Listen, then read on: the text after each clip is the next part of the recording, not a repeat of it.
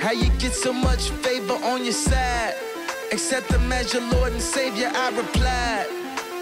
That should love that neighbor, not divide. Thanks for listening to one of the audio messages from Cornerstone Church Airdrie. My name is Brad, and I'm the lead campus pastor and primary preaching voice here at Cornerstone Church Airdrie. We believe that the God who spoke so clearly all through the pages of Scripture is still speaking to his kids today. So if it's me who's speaking to you or someone else on this recording, as you listen, we pray that you would know God, know his hope, know his purpose, and know his power. Enjoy the message. That's on God. Before the ranch, I had horses in the garage. When the Forbes cover was just a mirage, they had me statues. This morning, we're gonna start out, and if so, if you'd like to join me in Luke, or not Luke, sorry, Exodus chapter 33.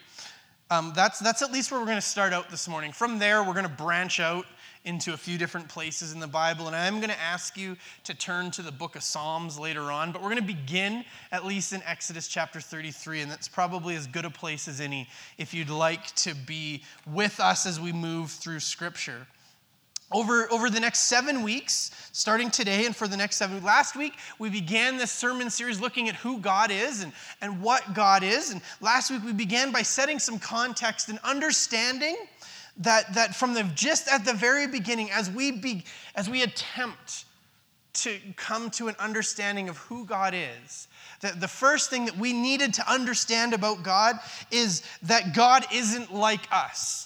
That if we try to make God uh, make sense in our human understanding, we will miss giant pieces of who God is.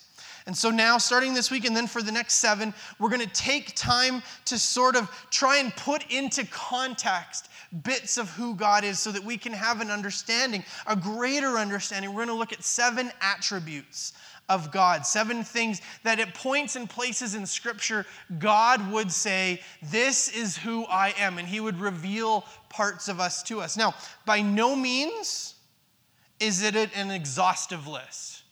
At the end of this, I will not make you the promise that at the end of this you will have a full and complete understanding of everything that God is. Because I could preach that for the rest of my life. And we would still not come to the definitive end of the list where we could say, ah, now we've got it. But so we're gonna we're gonna start with seven. We're gonna look at seven attributes of who God is. These are not a ranking. This is not, we're starting with the least important and moving to the most important. This is not, we're starting with the most important and then running out of steam as we get to the end with the least important. These are just an order of how I'm going to talk about them.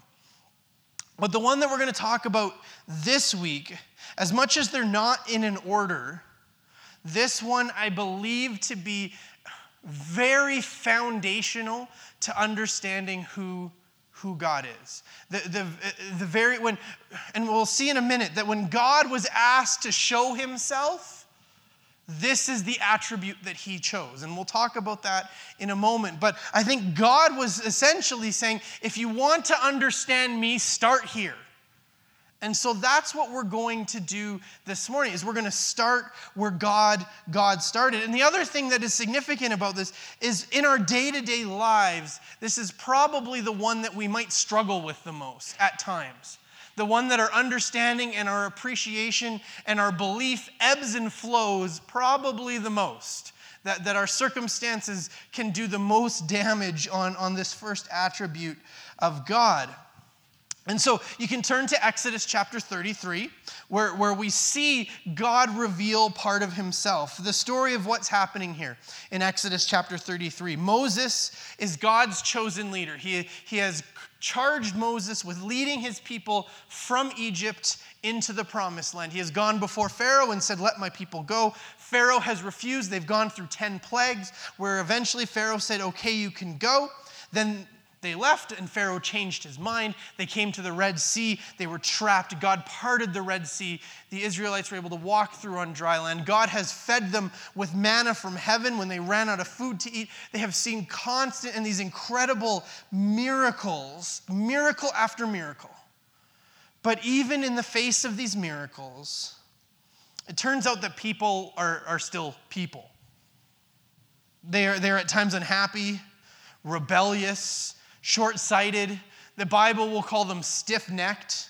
So, you know, people. The people are still people. But at this specific moment, Moses has gone up a mountain and is receiving what we would call, call the law. That God is, is speaking to Moses and revealing his commands for his people. And God is just downloading all of this information into him. And then in verse 18 of Exodus 33, Moses asks God something. Functionally, he prays. Now, him and God are, are, are together, but, but he, he, he's speaking to God, which, which means he's praying. And so he prays what certainly seems like a pretty wild, ridiculous, grandiose prayer, especially for where the story of God and humanity is at that point. But in Exodus chapter 33, verse 18, it says, Moses said, Now show me your glory. Moses is seeking God seeking to know more about God, seeking to see more about God, to understand more about who God is. God is, is delivering all of this to, to Moses, and Moses says, Okay, God, but I'd like to see you. I'd like to understand you more. And if you were here last week, we looked at a promise, or, or, if you were able to listen online, we looked at a promise that God made through Jeremiah in Jeremiah chapter 29 when God says, Then you will call on me and come and pray to me like Moses did, and I will listen to you like God did to Moses. You will seek me and you will find me. When you seek me with all your heart, I will be found by you. And so we see that Moses is doing that. Moses is seeking God. He, he's looking for more of God. And although this happened long before God made this promise through Jeremiah, the promise was even true then. So Moses says to God, Show me your glory. Moses is saying, I have seen the acts of God. I have seen the things that God has done. I have seen your power. I have seen your miracles. But I don't just want to see what God does. I want to see God. I don't just want to see the work of your hands. I want to see your face. I want to see you. I want to know you. And this to me is a key in all of our lives. Is that so often, at times at least, we can fall into a place of simply wanting to see God work in our lives to see the things that God does, but maybe not looking for more of God, just more of what God does. Not looking to see more of God in my life, not looking to pursue God, not looking to, to connect more with God, to learn more about God, to become more intimate, to, to spend more time with Him. God, I just want to see what you do. I don't need you. But here we see Moses, in the face of seeing all that God has done, says, All that you've done, it's all well and it's all good, and thank you for that. But God, I want to know more about you. God, I want to see more of you, not just what you do, but more of you. And God says to Moses essentially, Son, you have no idea what it is that you're asking. He, he says to him, God says, you, you can't see my face, for no one may see me and live. You remember last week when we, we talked about how God is not just a better version of a human. Here we get just this tiny sliver of a picture because that's not true of any of us. That doesn't make sense. If, if we see God, he will die. But we get just this little sliver of a picture that whatever, however God would manifest himself, it's something that we don't quite understand. But what God does do for Moses is he says to him essentially, You see, there's some rocks over there. If you go stand on that rock formation, I'll pass by. I'm going to cover your eyes so you can't see me, but I will pass by and I will remove my hand and you'll catch just a glimpse of my back as I pass by. but not a glimpse of everything, not a, not a glimpse of the full picture of God. But what he says is, he says, I, I'm going to let you see just a single part of God, an attribute, a characteristic. Here's what he says. Then Moses said, Now show me your glory. We read that. And then the Lord said, I will cause all my goodness to pass in front of you. Now, we pause for a moment because God chose just this one thing to reveal to Moses. He, he could have chosen anything. He could have said, I'm going to cause my holiness to pass in front of you. He could have said, I'm going to cause my justice to pass in front of you. He could have said, I'm going to cause my faithfulness to pass in front of you. He could have said, I'm going to cause my goodness, my holiness, my faithfulness, my justice. He could have said all of these things to pass in front of him. But he chose to say, I'm going to cause my goodness. Of all the things he could have chosen about himself, says, If you want to see me, if you want to see my glory, if you want to see what I am, I cannot show it all to you or you're going to die.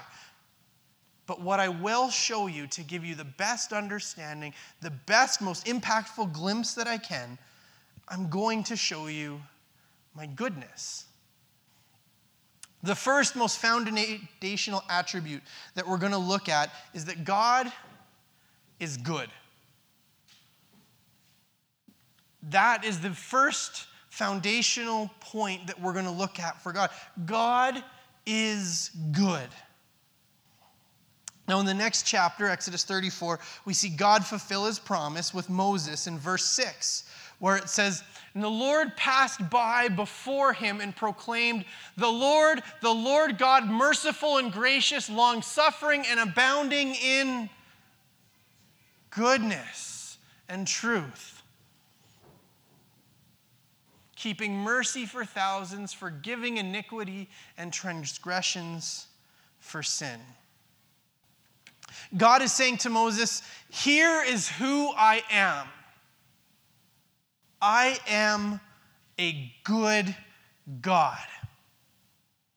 But like I said at the beginning of our time today, this is, the, this is a characteristic of God that can really wobble and stumble at times in our lives. There are times when we can struggle with this idea, with this belief. There be maybe times in your life where you've doubted God's goodness where you've looked at the story of your life, where you've looked at the things that you've gone through and the place that you find yourself, and you say, God, if you are good, explain this. Explain where I am. Explain the things I've had to go through. Explain the things that I am going through. Explain the failure. Explain the difficulty. Explain the challenge. God, if you're good, then explain yourself. There may have been times when you believed that the goodness of God wasn't true. There may be some right now in this service that want to stand up and say, Amen. But they don't because that would be an odd point for in the service to say amen to our doubt of God's goodness. But you may want to do that. You may be here this morning, and God's goodness is not what you would identify with this morning. But to paint you a picture of what God, God's goodness looks like, I want to read a verse to you. It's Psalm 84 11. And I want to invite you, if you would, if, if, you, if you like to do these things, if you want to turn there in your Bible, and if you are a highlighter, or if you're a marker, or if you're anything like that, I want to, I want to bring you to this verse because I think it gives us a picture of, of what God looks like as He's good to us. It paints such a deep picture of what God's goodness looks like. It says this to us it says, For the Lord God is a sun and a shield. The Lord bestows favor and honor. No good thing does he withhold from those whose walk is blameless.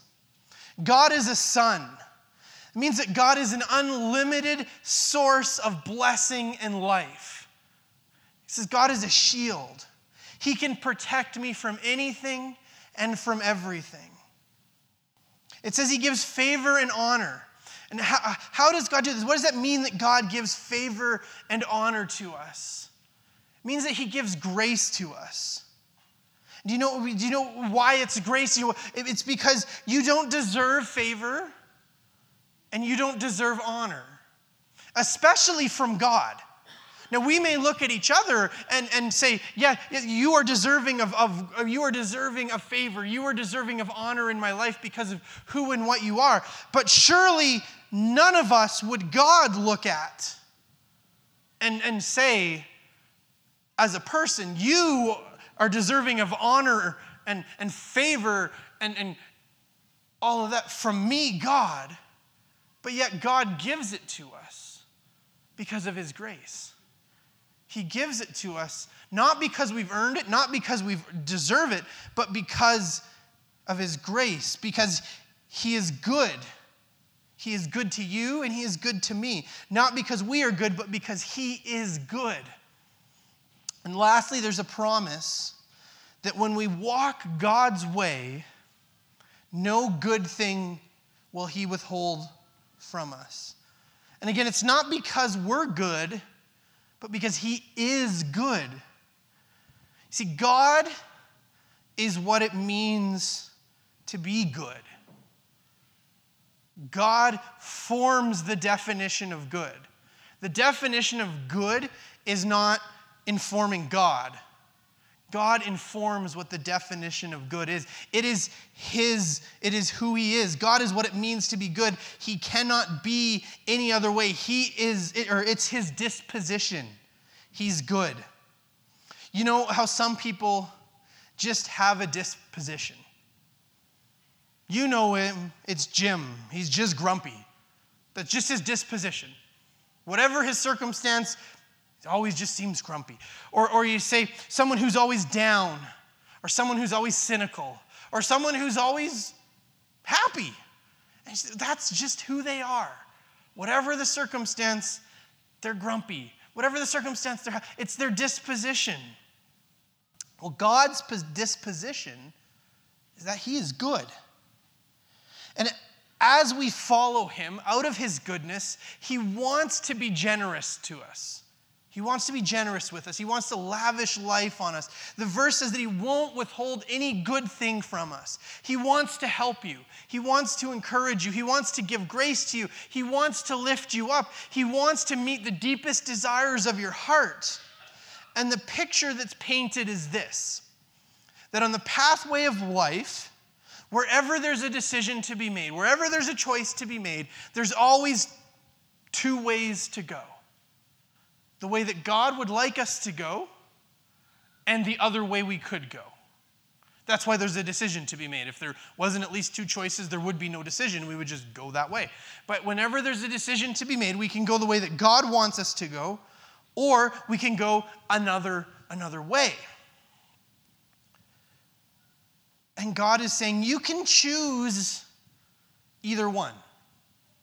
You can. That's what grace means is that you can choose either way, and, and the results of your choice are not going to determine whether or not God still has grace for you. If you continually choose not God's way, God is going to still have grace for you, and God is still going to continue to meet you on that road.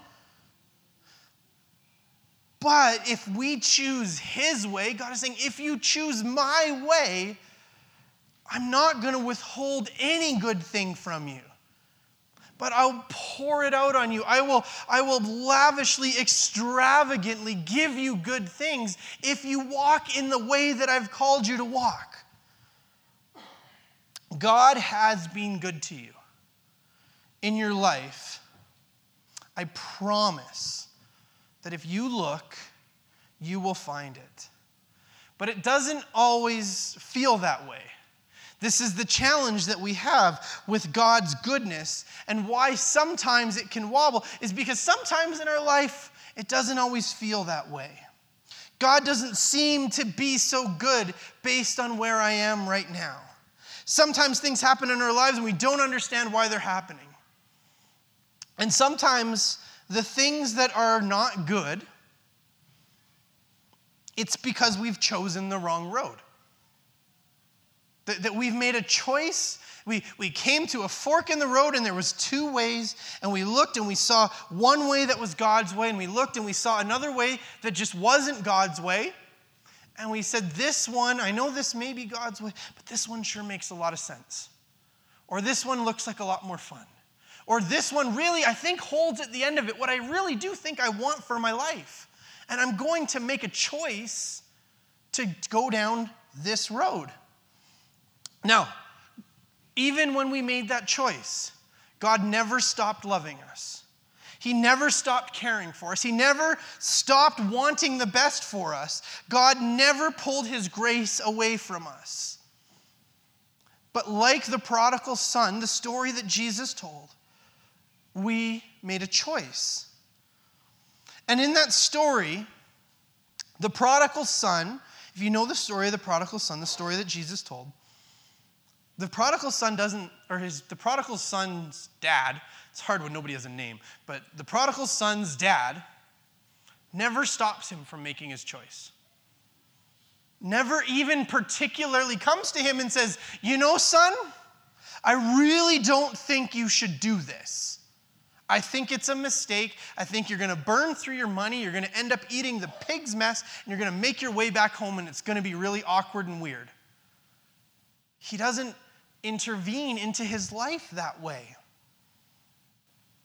And maybe in those moments, as the son got everything he wanted, everything he thought he wanted, and then as his life began to unravel, as, as the money ended, the, the opportunities disappeared, the friends that he thought he had made left him, and he ends up living and working in a pigsty, literally, eating the food from the pigs. And his life has ended up far worse than he ever had anticipated.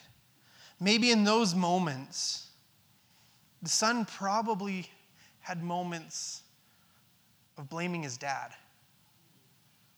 Why wouldn't he have stopped me? Why didn't dad, why did dad say yes?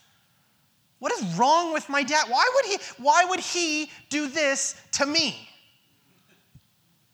He could have said no. He could have said, Son, this is a bad idea and I won't let you do it. It's his fault I'm here. If he wouldn't have given me, he knows I don't know how to handle money. He knows what's wrong with me, and yet he still chose to give this to me. But when the son finally does make his way back home, he sees the goodness and the grace of his father on full display.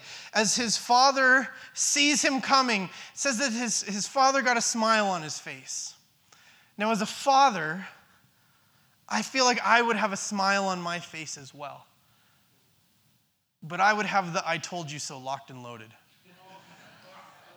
Like, come here, Owen.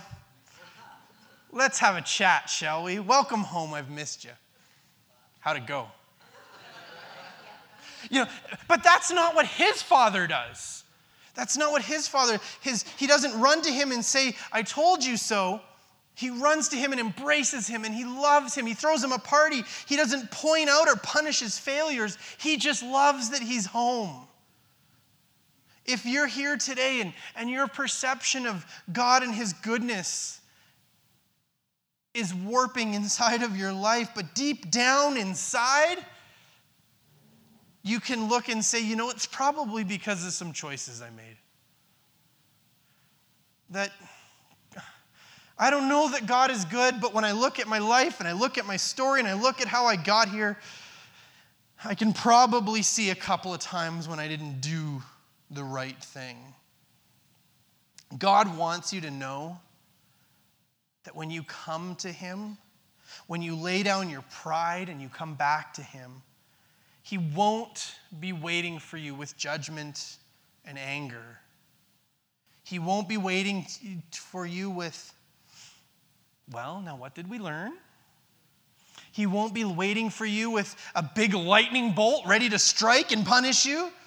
But in the story of the prodigal son, this is what the dad does. It says, But while he was, the son was still a long way off, his father saw him and was filled with compassion for him, and he ran to his son, threw his arms around him, and kissed him.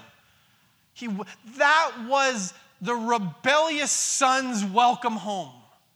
And for us today, for you today, that can be God's reaction for you as you turn to Him and say, Dad, I'm coming home. I'm coming home. In my failure, in all the falling down that I did, Dad, I'm coming home. And this is what you'll be welcomed with. Now, there are other reasons why God may not look good in our lives. And sometimes it's simply the perception of the things in our lives. Particularly, sometimes, even the things that we've asked God for. We can sometimes find ourselves complaining about the things that used to be miracles, things that used to be answers to prayer. But now we look at our lives and we see, or we think that they're curses. Like, you know, you prayed to get married. God, if you would just send me a partner. God, it, it, God, I, my heart and my longing is that you would just send me a wife, send me a husband. How, just a couple of years later, has that blessing turned into a curse? That we, we, we prayed, we got on our knees, we wept on our bedside. God, would you send me this? God, this is what I need you to have for me. And then God provides it. And then suddenly we say, God, it's this woman you've given me. I don't know what's wrong with her. But it was, a, it was an answer to prayer. And suddenly we think maybe we needed to pray a little different. That job that you have, that you prayed for, you prayed that God would give you the miracle of this job. You went for a job interview and you said, God, I just need you to perform a miracle that you would give me this job. And then you saw it happen. And you gave testimony of the goodness of God, you're Jehovah Jireh, my provider. The Lord has given an answer to my prayer. Now, three years later, God, why are you forcing me to walk this road?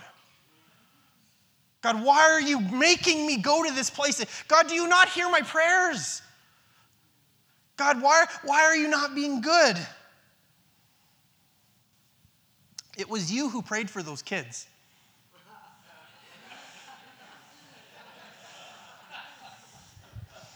You wanted those creatures. God, if you would just give us some kids. God, it's the longing and the desire of my heart. God, I, I want children with everything. God, uh, it's your promise. God, it's what I want. God, sent. We just want to have kids. And then it's a miracle. Oh, thank you, Jesus. We had kids. These are kids? this is not what I thought I was signing up for. But we have these incredible answers to prayer. But over time, suddenly the miracle of God it's not such a miracle. We began in Exodus chapter 33, where God has delivered them from Egypt out of 400 years of slavery. And after just a little while in the desert, the people are coming to Moses and saying, You know, Egypt wasn't so bad. We prayed for 400 years that you would send a deliverer. And now, a, a month into this thing, maybe we should go back all those prayers for four, we, we got a miracle. We had the miracle of all miracles. But our, our perception changes. And I think for some of us today, God wants to remind you that some of those things that you think are problems, that you think are challenges, that make you doubt God's goodness in your life, God wants to remind you this morning that you prayed for them. They were miracles that you thanked God for. That you prayed and you prayed and you prayed and you saw God perform a miracle. But now, as time has passed, that miracle needs a little more of the miraculous. It needs something more. But this is what your heavenly Father says to you. As much as He wants to remind you that you prayed for this, God also has that message with a promise for you this morning. It's not a promise of guilt. It's not like a, oh, I guess I got to go home between my t- with my tail between my legs. This is what God wants to say for you. In Psalm 145, it says, The Lord is good to all. He has compassion on all that He has made. You are all the heart that you have towards the things that God has done. And maybe this is the first time you've even realized that you've ever done this. But what God will say to you today, He has compassion on all that He has made, and He has made you. So even when we take the things of God, we take the miraculous and we turn them into needs God still has compassion for us. He will still be good to you. The Israelites who complained that God delivered them from Egypt, God still had compassion on them. God was still good to them. And in your life today, that is the testimony that God will still give you.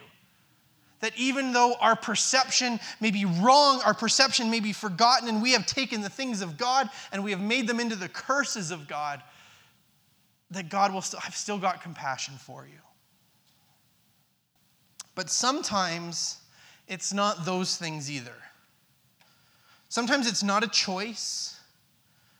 It's not that we've allowed our perception to change. But sometimes something happens to us, something that you don't choose, but something has happened in your life, and God doesn't look very good right now. God's goodness doesn't feel very real right now. And this can be very real a job loss, a health diagnosis, a car accident. And our circumstances can do our best to drown out and blind us to God's goodness. But we're called to cling to the idea that God is good.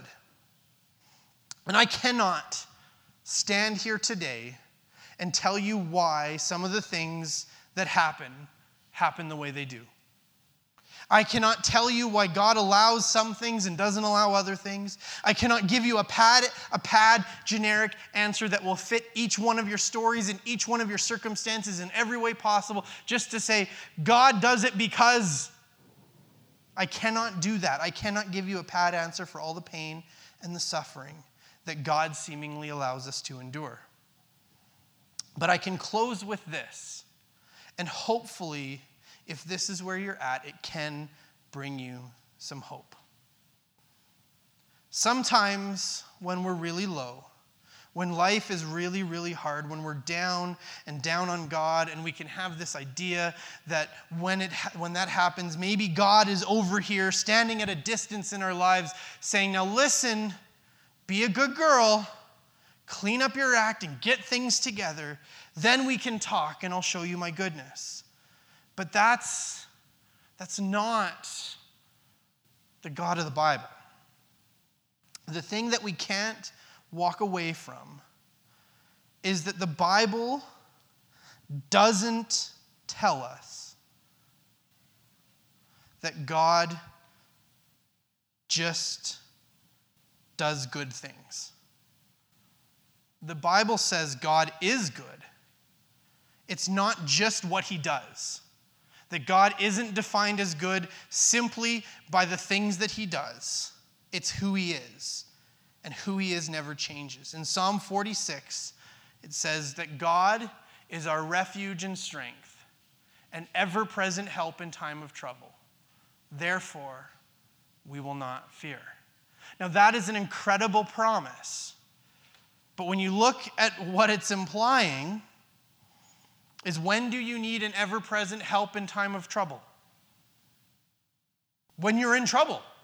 It's nice to know when things are good that you have an ever present help, but it's really helpful to know that when you are in trouble, that God is there for you. It is good to know that I don't need to fear when I'm not afraid. But it's really good to be able to stand on that promise when I feel fear. And I can come back when there's a situation where I need to be afraid, and I can come back and I can say, But God's word tells me I don't need to be afraid.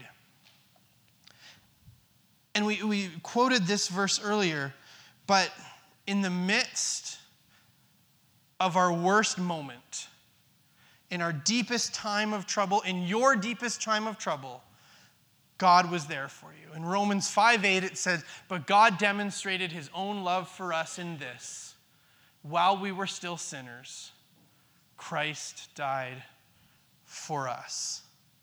At the moment of your most desperate need, God was there for you. At the moment when our sin had consumed us, our lives, our future, and our destiny, God's goodness and His mercy came to our rescue, not because we were good, we were sinners. Not because we were good, but because God is good. And this is why we can say that no, no matter how bad the storm is, no matter how much pain we experience, no matter how different the outcome is than what we've prayed for, God is good. In the hardest moments of life, God comes close to us and he doesn't change, he doesn't falter, he doesn't quit, he doesn't get leave, and he doesn't let go. I want to challenge you this morning.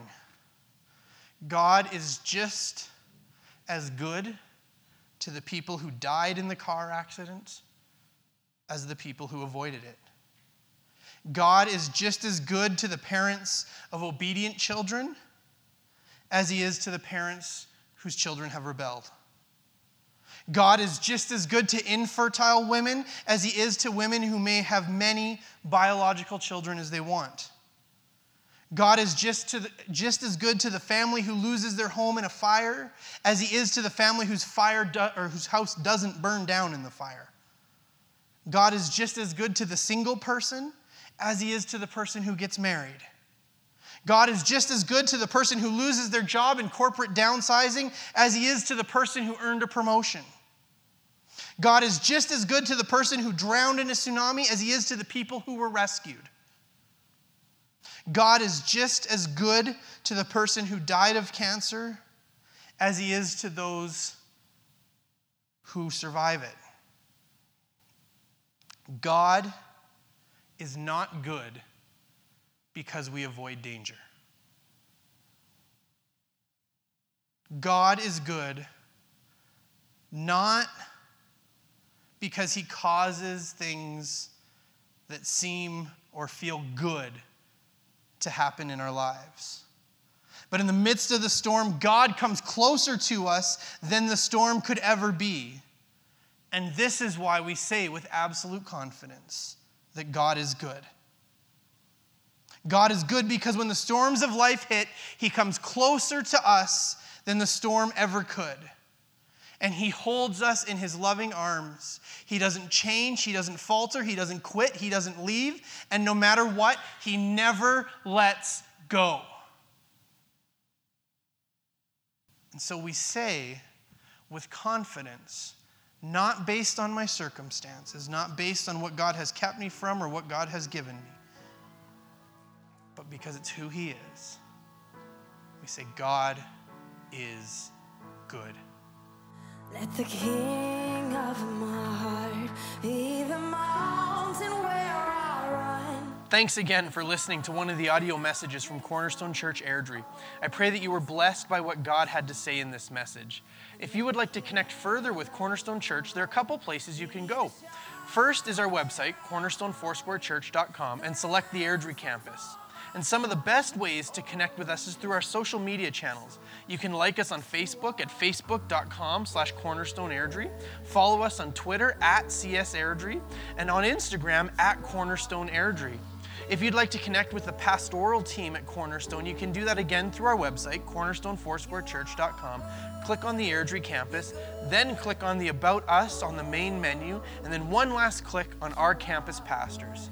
You can also subscribe to our podcast on iTunes and get new messages delivered directly to you. We are so thankful to be able to share the gospel message of Jesus Christ with our community in Airdrie and with you today. At Cornerstone Church Airdrie, we are a family not by blood, but a family that's been bought by blood. And that family includes you. We follow Jesus together. As family, we go.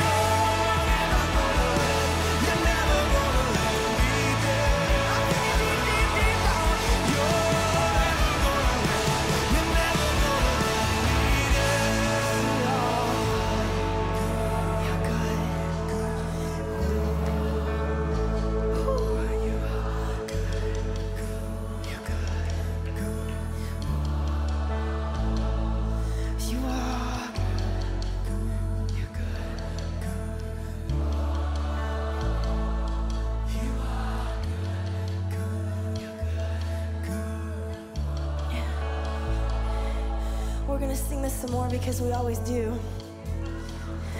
Because he's so good.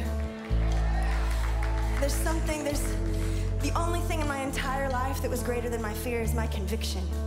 It's the only thing in my entire life that was greater is my conviction that I, I knew he was who he said he was. Even if I hadn't experienced him in a certain way yet. Even if my experience and my understanding was small, I knew he was not. So I want to sing this again, and I want you to, I want you to let it rise from deep, deep, deep down. Let confidence, let confidence fill you today. Sometimes we sing something because we believe it, because we're sure. Sometimes we sing it until we're sure, until we know. So if that's not your conviction today that he's good and that he's been good since the garden before that, then I want you to sing this to yourself. I want you to sing it over yourself.